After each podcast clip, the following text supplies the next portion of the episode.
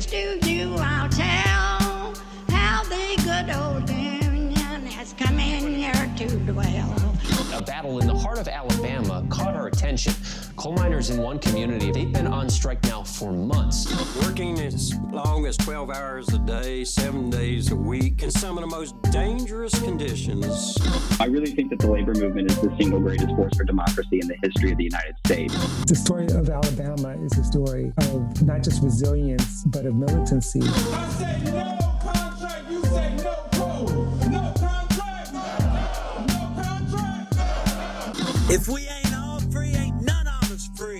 You're listening to Alabama's only union talk radio show, The Valley Labor Report, with Adam Keller and Jacob Morrison. Folks, welcome back. You're still listening to the Valley Labor Report. We are now in overtime, the second half of the Valley Labor Report, which is Alabama's only union talk radio show. Uh, and like I've said, we've got some good stuff for you today. Uh, going to be talking some about the Tennessee 3, of course. Feel free to share your thoughts if you want to join the show. 844 899 TVLR. That is 844 899 8857. You can also send us a text if you don't want to. Um, if you don't want to call in. Um, and uh, got another good uh, and, and Free American and and he, um, Adam mentioned this in Shop Talk on Thursday, but Free American was the one that mentioned Powderly um, as a as a topic uh, to um, to do for a Shop Talk for a labor history episode, and, and he had another suggestion here in the in the chat saying Ford City over near Florence would be interesting. I was always told Ford planned to build a huge plant slash city in the 40s, but don't know why it never happened. Uh, so that sounds that sounds interesting. Definitely want to add that to the list. And I know that one of the things that we want to do a deep dive on is the Dunlop strike in Huntsville in the 90s. My understanding is that that strike is actually why um, Al- uh, is why Huntsville, Alabama has a SWAT team. they didn't have they didn't have a SWAT team before the strike. Um, so that's uh you know that's pretty funny. I think a pretty interesting history. Um, yeah, so let's talk about this this thing that's happening a little little bit north of where we are at. And it was obviously kicked off by um, a shooting in Nashville at a Covenant school. Uh, it left six dead, three children, three staff. Just a really, really horrible, horrible thing uh, to have happened. And, um, you know, unfortunately, it happens all too much. And that reignited calls for gun control, uh, particularly in Tennessee. Um, and you know, look, I've I've not been shy on this program about where I uh, where I fall on gun control to the extent that I think about it. Uh, you know, it's it's just it's not uh, immediately where I go. Um, I am generally I would generally consider myself pro gun. Um, I would generally consider myself somebody in favor of working people having arms. Um, but, you know, uh, that is where a lot of folks go. A lot of folks do go to gun control as a solution. Um, and, you know, it's their right. And, and, it's it's not as if it's without merit. Um, it's not as if it, it comes from out of nowhere right? I mean, we are ju- just the facts are that uh, the United States of America is the only place where uh, something like a school shooting or school shootings themselves happen on a fairly regular basis. Uh, it, it, just simply doesn't happen in other countries, uh, nor does the level of general gun violence and gun death. Uh, there are some 30,000 people every year, is my understanding, is killed with guns. Um, Two thirds of those are suicides. And, you know, so how many of those could be prevented? How many of those suicides could be prevented if uh, we had stricter laws about who could own guns? Um, you know, probably a lot. And, and also the fact is that most people who attempt to commit suicide if they fail, they don't try it again. Of course, you know, people who attempt suicide have a higher rate of attempting suicide again than somebody who's never attempted suicide just because, you know, they've demonstrated that propensity to have those thoughts, and so you know it's likely that they'll have those thoughts again, but they're still most of them don't, right? And so when you commit when you try to commit suicide with a gun, that is effective in something like 95% of cases. If you try to commit suicide with a gun, you almost always succeed. And so, you know, if they didn't have the guns, it would be more difficult for them to succeed because, you know, uh, attempted suicides with by, you know, and, and obviously, you know, I don't trigger warning, trigger warning, you know, discussion of suicides and and and homicides and all this type of stuff, but um the uh, you know, people who attempt suicide by hanging or cutting or medication all they're just n- not as successful. I think it's only something like 20 30% of people who attempt those by by those means are successful. And so you know the fact is that that uh, there would be fewer people die if we had fewer guns in this country. Um, i'm just totally I- i'm just not totally sure that the culture of this country uh, would allow for something like that to happen. Um, but I, I, you know, I think that these school sh- shootings are are definitely something that that agitates people towards a different type of culture, maybe towards a culture that is less centered around guns. Um, and and it's not only suicides, but also uh, murders and homicides and, and and stuff like that are uh, m- less common uh, because again in the same way that that suicides are more effective if you do it with a gun uh, attacks are more effective if if they happen with a gun, right? So, you know, it's not like it's not like they come out of nowhere and it's like not like they have no merit. It's just not typically where I go. But but it's it I I will support, you know, and this is something that people say. I disagree with what you say, but I'll defend to the death your right to say it. And I absolutely will defend the right of people to um, protest and agitate for gun control and um and and, and you know the uh uh and that's what folks in Tennessee were doing. Uh, that's what folks in Nashville were doing is protesting for gun control. Uh for for uh the solution that they have they have clung to to try to rid this country of of the purge of gun violence. And uh adding to uh, and three Tennessee legislators joined those protests, and in joining those protests, they stood on the House floor and uh, they spoke out of order. And, and they admitted that that was a violation of the House rules, but they felt like it was an important enough issue that they were willing to do that. And for that huge violation of protesting out of order, which is important to remember entailed no property damage, Nobody was harmed. All that this did was, you know, here we go. I'm, I'm just stating facts again. Violating some House norms and offending the sensibilities of the Tennessee Republicans. Right? That's just a fact. I mean, it's not like they held up uh, you know, they they they didn't hold up hearings for even an entire day. I mean, the thing the the session got started about an hour later. You know, they didn't hold it up for an entire week. They didn't, you know, th- this was a limited thing that was, and so you know maybe there were maybe there were was uh it wouldn't have been unreasonable for the Republicans to have censured them. I probably wouldn't have wouldn't have done that, but you know because you don't have to punish every single violation of every single rule, right? And of course, we don't do that. And we know that they don't do that. The Tennessee Republicans don't do that because we can look at some of the people that are still representatives in the Tennessee legislature. Let's look at this. A friend of the show, Appodlachia, the Appodlachia podcast, they have this graphic up showing some just some of the Republicans that are still in the uh uh still in the legislature after violations of of some rules. One of the and there's one person that is now in leadership who pissed on somebody else's chair in the chamber. Oh, right. Right? And he's in leadership. He wasn't even censured, much less expelled, much less ostracized. He's in leadership now of the Republican Party.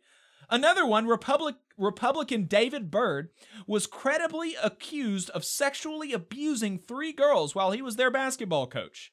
Even recorded, this person is even recorded apologizing to one of the accusers. But leadership killed the expulsion resolution. Representative Joey Hensley, his medical license was put on probation for ethics violations after he prescribed opioids to his family and a romantic partner who was a former employee. That's just there's a lot of stuff to unpack there. Doctors are mostly levels. Yeah, levels to that one. Doctors are mostly forbidden from prescribing to family members or romantic partners because of the risk of bias and abuse. Representative Kelsey pleaded guilty, pleaded guilty to violating two federal campaign finance laws in connection with his failed 2016 congressional campaign. Kelsey's law license was suspended by the Tennessee Supreme Court, but no action was taken by the Tennessee legislature. And so, of course, we can see here that look, they're not going out there and rigorously enforcing this code of ethics or anything like that among the population of representatives. And so, but these people, these three Tennessee legislatures, they violated a rule, sure, but we all violate rules. I mean, how many of us in the audience have sped? Right? How uh, that's a that's a violation. That's not only a violation of a rule, right? These these house rules aren't law. It's not like these house rules are law. These are these are house rules. There's things to govern the house, right? But it's not law. But we when we speed, we are actual lawbreakers. We are breaking the law. Wow. But nobody thinks that we should be put in jail. You know, obviously we shouldn't be put in jail. These people aren't being put in jail, but we shouldn't be fired from our jobs. Nobody thinks that. Nobody thinks that uh, one of the um, one of the, the things uh, that ought to happen to you when you speed is that you should be fired. Nobody thinks that. It's a silly thing to think. It's absolutely a silly thing to think. And so uh, but you know, the Republicans felt that this was an important enough issue that they were willing to expel expel these people for protesting out of order. No property damage, no harm to person, just for offending the sensibilities of these folks. I mean, just a just a really really really gross situation. And of course, you know, this is uh but so resolution uh, expulsion resolutions were filed against all three of them only two of them went through. The third one was not expelled. And the two who were expelled were young black men. And the third who wasn't was a white woman. Uh, that totally shocked. That I, I was like, "There's no way," and then I saw it, and it was it. Yeah, way. It it did in fact happen. Um, and I think you know the the obvious thing that folks go to for that is is there was some there was some racism there and some conscious or unconscious bias against the two black members that was not there against the white member. Um, but I've listened to some interviews with some of the people who voted to expel the two black men, but not the white woman. And they've got these excuses for why it's not about race. And I frankly don't really buy it. One of the excuses, I kid you not, one of the excuses, I kid you not, was that uh, the woman had a lawyer while the other two represented themselves. That was actually in this, it was uh uh I forget the name. I forget the name of the person. I think it was Brad something Foley. I can't remember. But one of the people said that was literally their first reason. He was on a conservative radio station and the and the radio guy was like, "So, you know, why did you do this?" And the first thing out of his mouth was, "Well, you know, she had a lawyer and they represented themselves." Who gives a crap? That doesn't matter even even a small tiny little bit. Jeez. Man. it's just just so wild. And then, you know, he said, "Well, well there were maybe some factual inaccuracies in the resolution, you know, she didn't have the bullhorn, but and then the and then the radio host was like, "Yeah, but did she break the rules the same as those people?" And he said, "Yeah, but she didn't break them as much as the other two. I mean, it was just so silly. Just so so silly. And and and of course, the Tennessee Republicans are acting uh, just appalled that you would suggest that that race had anything to do with this. Um, and you know, if the shoe fits, wear it. I mean, that's appalled just while while they're kicking out elected officials Mhm. representing thousands of constituents. Right. They're, And if- they're upset for being called something. not not only are they upset, they got their feelings hurt. They're so upset now that the woman who was not expelled, uh, one of the people, one of the House Republicans, is planning to bring her up on ethics charges for calling him racist. Oh. Like as if, you know, if you were if you had any sense about you at all, even a little bit, you would a- after this whole episode, you would just not talk about it anymore. Yeah, You they just literally, literally didn't have to say anything, honestly. I mean, That's what they seem to always forget. It's like you just don't have to say anything. Right. You don't have to defend. You can just you can just stop. You can just be quiet. That that is an option. Uh but but he didn't do that. He said, "No, I'm going to bring bring her up on ethics charges." Um just uh just wild. Totally totally un uh uh uh Well, I, I hear they're for. raising money to, you and know, they're try and- raising money off of it. Like they're like, "Look at us. We expelled these people. Uh give us money. We're so cool." And of course, of course, this is an a- uh, this is an attack on democracy. Uh, and I I saw um, L- Alabama conservative opinion haver Cameron Smith mocking the idea that this is an attack on democracy uh, because all the rules were followed. Oh well, there's a process in the Constitution for expelling members of the state house. Uh, there is, and they followed all the rules. There wasn't a violation of the Constitution, and as if just as if democracy was only following rules, as if there is not Hmm. a democratic spirit that can be violated even when no rules are explicitly violated. Well, violated. they followed the rules for two out of three of them. right, right. I mean, it's a majority. Well, yeah, this kind of worries me just being in a state with like a uh, super majority because like Yeah. once Tennessee does it, like, well, you know, if any of those Alabama representatives that honestly have very little power to to put forth a bill that even has to get heard, uh, if they do anything that's going to upset them, they will they'll just kick them Right. out of office. Right.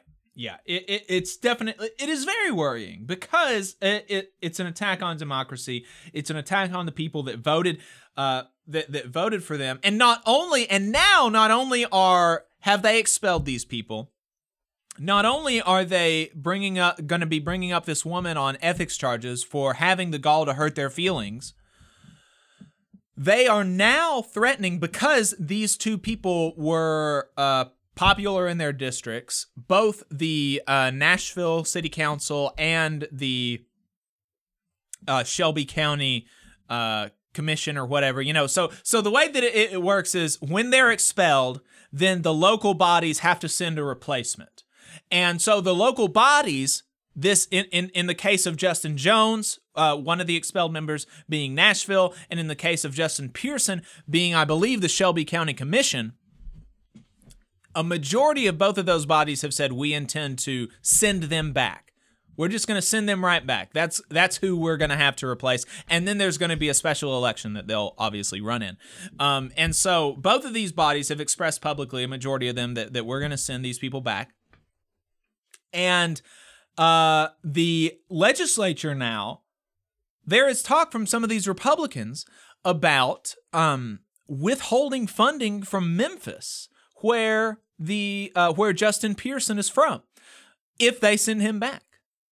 And so now, not only are they, I think, I think credibly, you know, being racist. I think I, I think that that's it's just not really credible to deny that. It seems to me.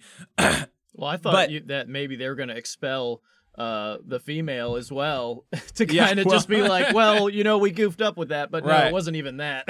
and so and so now they are acting like a mafia t- and uh m- openly making plans to withhold millions of dollars from citizens of the state of Tennessee because the people in Nashville, the the capital of Tennessee, the people in Nashville don't like who these other folks are sending to represent them. I mean, if that's not mob rule, if that's not mafia esque, I don't know what is.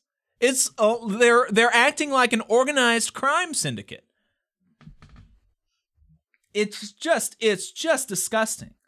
It's absolutely disgusting what they're doing up there. Well, it shows you a lot about how they. I don't think a lot of them have had power challenged, haven't had their power challenged. Right. Like I guess when you uh, grow up in a uh, environment where most people disagree with your views or something, you're very used to being the minority or or having what you say challenged. But man, there's certain people in authority that they've never they they are very offended by just Right. the idea of uh, dissent. I'm proud to be part of uh, of a union that has spoken out against this. Uh, my national president, Reverend Everett Kelly from Alabama, national president of the American Federation of Government Employees, he said on Twitter, "The partisan expulsion of two black representatives, Justin Jones and Justin Pearson, for protesting on the floor of the Tennessee House." Um, uh, the for protesting the lack of action following the deadly shooting at the Covenant School in Nashville uh, is inexcusable and a dangerous precedent. In a clear racial double standard, the partisan majority delivered a disparate, harsher treatment to the two black representatives than the white representative who participated in the same protest. Although, let's be clear, no lawmaker of any race should be punished for standing up for their principles. When majorities like those in the Tennessee House become tyrannical, using their power to stifle free expression, punish those who express unpopular opinions, and trample on the rights of the minority, these same lawmakers threaten our democracy. As we condemn these actions in the strongest possible terms, our hearts remain with the Nashville community still reeling from the recent tragedy. Um, Everett Kelly isn't the only uh, union official who's spoken out against this. The American uh, Federation of Labor, uh, AFL CIO, said on their Twitter account the expulsion of Representatives Justin Jones and Justin Pearson from the Tennessee House of Representatives was an affront to our democracy, to our American values, and a disturbing reminder of an all too familiar brand of oppression on display in our nation since Reconstruction. The move to expel these duly elected and sworn representatives, two black men, by a majority white right wing legislature for taking part in the grand tradition of nonviolent civil disobedience was an act with severe implications motivated by systemic racism. If we cannot, uh, it cannot be overlooked that in the state where Dr. Martin Luther King Jr. was assassinated, there was in the legislature a vicious attempt to silence voices speaking on behalf of the constituents who elected them. The people of Tennessee deserve better. We stand firmly with Representatives Jones and Pearson and praise their courage in the face of outrageous opposition and unjust retaliation. Representatives Jones and Pearson are the very embodiment of Dr. King's principles that peaceful protest is not a departure from democracy, but absolutely essential to it. While Tennessee House Speaker Sexton and the legislators who joined him showed themselves to be its shameful opponents. Great statements from Reverend Kelly and the and AFGE and the American Federation of Labor. Uh, very good stuff there. Proud to be a part of those organizations in times like this. Um, some better news though. Uh, we had a couple weeks ago a settlement reached in a uh, uh, in a Chipotle uh, uh, in an instance of Chipotle closing a store in Augusta, Maine, where workers had filed for a union election back in July. Chipotle closed that store, and last week, um, they uh, the workers who um, filed for a, a union election at that store. Last week, those workers announced that Chipotle must pay nearly a quarter million dollar settlement to the crew that was employed at the Augusta store. So that's going to be a $10,000 check for each of the 24 employees um, in response to the uh, closing of that store for union activity. So that is really, really great news. And more action like this from the NLRB is very important to show working people that our rights are going to be protected. Our rights to form a union is going to be protected. Because for far too long, uh, that simply hasn't been the case. You know, we have seen actually stores close without any retaliation from the National Labor Relations Board. And so uh, hopefully this is the beginning of a new trend where the law is actually enforced. uh, but that's not all.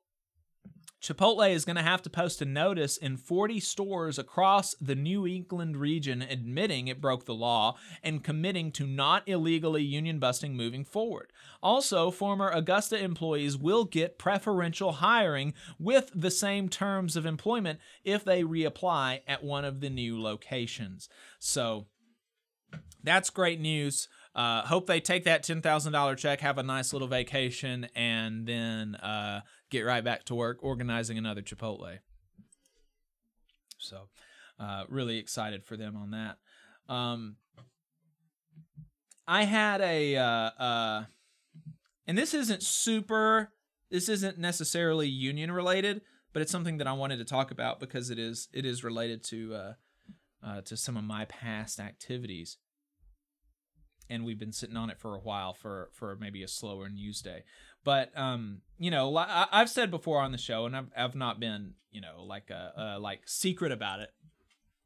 But I used to be part of the college Democrats when I was in college, and um, while I was in college, uh, we had a Democratic senator from the state of Alabama, Doug Jones, and during um, during his tenure back in 2018 in March of 2018 the Trump administration was pushing through a bill to uh, deregulate the banks to pull back on some of the banking regulations that were put forward after the financial crash uh, financial crisis of 2008 and it was uh, you know passed uh, bipartisanly by Republicans and Democrats, including our very own Senator Doug Jones.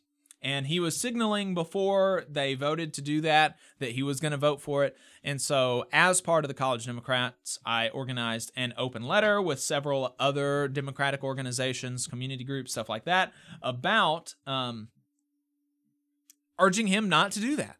And and so, with the Silicon Valley uh, Bank collapse, and with the subsequent bailout of that bank, I mean, we've been proven right.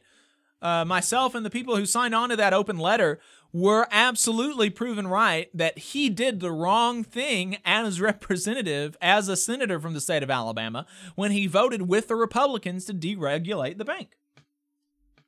And so, you know, from this open letter, we said that the bill loosens scrutiny on banks under $250 billion in assets. The threshold's currently $50 billion. That's what the, the bill, that's what that deregulate, uh, deregulation bill did. Um, it took the threshold from 50 billion to 250 billion. The proposed increase of the threshold releases 25 of the world's 38 largest banks from this enhanced scrutiny under Dodd Frank. I mean, just imagine that. Of the 38 largest banks in the world, 25 of them were released from increased scrutiny under this bill in 2018. That is just absolutely insane. And this bill, this deregulation bill, it was touted as, oh, we're protecting the community banks, just the small mom and pop community banks. We want and and you know, here Those billion dollar banks. Right. and so we contend in this article that uh, if a bank is one of the top 38 banks in the world, it's not a small community bank definitionally. right. And and just to illustrate the point even further, that definition of community bank is so distorted that it included American Express. Technically a community of sorts, but not the community for sure. That is just Oh, isn't that brutal. wild? Isn't that wild? And and then so so we we took we we we made note of that in the con- contemporary analysis, but we also took took a look back in history and show and, and relay and and we recalled how Countrywide Financial one of America's largest subprime mortgage lenders at the time of the 2008 mortgage crisis only only had assets totaling around 210 billion before it failed. The government spent our taxpayer dollars to bail out the very banks whose risky, unregulated practices caused the crisis, and we should not embark on a path that could potentially cause the great, uh, the next Great Recession, and as a consequence, a next big bank bailout with our taxpayer dollars. Well, uh, we haven't gone into a recession yet, thankfully, knock on wood, uh, but we have used taxpayer dollars for another bank bailout. And so, you know, just absolutely, absolutely wild. wild. So, yeah. That was uh, just just wanted to take that time to say I told you so, uh, and to a bit of a victory lap there. um, and it is amazing that you know and and and Doug Jones, it, it, it's not like we were the only group that was going out there saying that you know, oh, this is this is like probably not a super great thing that you're doing here, uh, Mr. Doug Jones.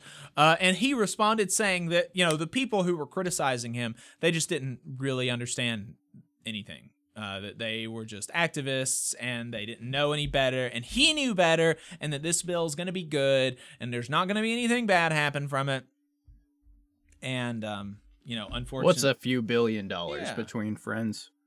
I mean, seriously, just the idea. Two hundred billion, I guess. I mean, it, it's the same. It is the same level of of absurdity as the you know the folks that go around talking about how um the estate tax it hurts small family farms. you know, like uh, oh yeah, uh, assets over twelve million dollars are taxed when they're passed on to your uh, uh, to your inheritors, and so that's going to destroy the small family business. The? American dream is just getting yeah. mowed over. Yeah, what what is Brutal. American what does American co- uh, America come to? I can't pass on a hundred million dollars tax free Yeah, if I can't get my twelve million dollar farm, I don't think I'm quite got that dream going on yet. Yeah, just wild. And so, in a similar vein, the definition of community banks under this bill uh, was extended to include 25 of the 38 largest banks in the world, including American Express. Just absolutely wild stuff. And uh, Democratic Senator Doug Jones supported it. And at the time, I opposed it. And I got that open letter uh, published in. Um, in AL.com. Uh, the Madison County Democrats, their executive committee actually signed on to it as well, um, as well as the 5th Congressional District Democratic Committee, um, High School Democrats of Alabama, College Democrats, University of Alabama, Huntsville, College Democrats in Alabama, A&M. So, you know, there was a few of us there. Um, but he thought we were just silly. So, Well, I think he was trying to, you know, go for that moderate vote that supposedly exists somewhere. Yeah, well, uh, I wonder how many votes. I wonder how many Trump votes he got. Yeah, I know. in- That's why I was like, I don't know why, but that's in what he was. 2018. Yeah, like who are the voters that were like, oh yeah, yeah, you know what? I was gonna vote for Tommy Tuberville, Yeah. but Doug Jones voted to deregulate the, that banks, so now I'm gonna vote for Doug Jones. Like, Strong independent wave over here. yeah, yeah, yeah. Uh, another thing about Doug Jones, one of his staffers, after he was um, voted out of office, is now working for the Business Council of Alabama, uh, the Council of Bosses. So, you Cool. know, yeah, love, love that Yeah. for her. Absolutely love that for her. Uh, Oh man. yeah, I don't know, man. I don't know. I was at the um I was at the roadkill the other day. Uh it was a like a our barbecue that the Alabama AFL-CIO puts on every year and there were like politicians and there was a BCA lobbyist there too, a business council lobbyist and I was just like Oh geez, there were Republicans there and and some Democrats, and it was just like, oh man, you know, like I, ugh. I know, I guess it's probably important to cultivate relationships with some of these politicians, Mhm. but like, man, it was. I was like, there were some real weird characters running around. um, but I did get some good alcohol, so Hey, you need it to deal with the yeah, right, right. the BCAs. good alcohol and good food. Good alcohol and good food. Uh, it was very good. Um, and both of those things will be present at the uh, North Alabama Labor Council barbecue on April 22nd at Brahan Spring Park. Just another plug there uh, if folks want to attend. So It's a beautiful park. I don't think people know uh, enough people go there because it's got an No. awesome golf. What do you call it? Disc golf Mhm, thing. mhm. It's got a big old lake. Uh, the, I mean the the actually I've been over to the senior center over there. They have like a furniture workshop and stuff. It's right by the Mhm. park. There's some. there- It's a pretty cool spot. It really is. It really is. I've been there a couple times, and I just every time I go, and then I leave, I just kind of forget about it. But I was reminded when I went there because you have to go in person. Isn't that weird? You have to go in person to book the thing. You can't do that over the phone or online. so I went there in person, and I walked around and looked around, and I was like, "Oh, this is a pretty nice little spot here. Uh, it's very cool." So I'm looking forward to it. It's going to be a lot of fun, and uh, hope a lot of folks come as well. Um, here's another quick story. Uh, the National Education Association, which is the nation's largest teachers union, is urging Congress to provide universal school meals for all children. Meanwhile, there's a new bill dropping next week in Congress that is meant to address child hunger by shoring up and expanding school meals. One organization, the Food Research and Action Center, is urging members of Congress to, sco- uh, to co-sponsor the Healthy Food for Kids Act being introduced on Monday, April 10th by Representative Morg- Morgan McGarvey, a Democrat from Kentucky. Uh, during the pandemic, Congress and the USDA took immediate action to allow schools to offer free meals to all students. And for more than two years, our country had the opportunity to pilot nationwide free school meals, and it was a resounding success. But the 2022 2023 school year has seen the return to normal school nutrition operations. Community eligibility has been a key tool in the transition back to pre pandemic school meal service, allowing schools in high poverty areas to continue serving free meals to all students. However, too many high need schools are currently not eligible, even though they and their students stand to benefit from community eligibility. For schools that are eligible, the reimbursement structure can keep them from adopting community eligibility. According to the FRAC, the Healthy Food and Kids Act, uh, Healthy Food for Kids Act would make key investments in community eligibility to expand the number of schools eligible to, to participate and increase the financial viability of operating.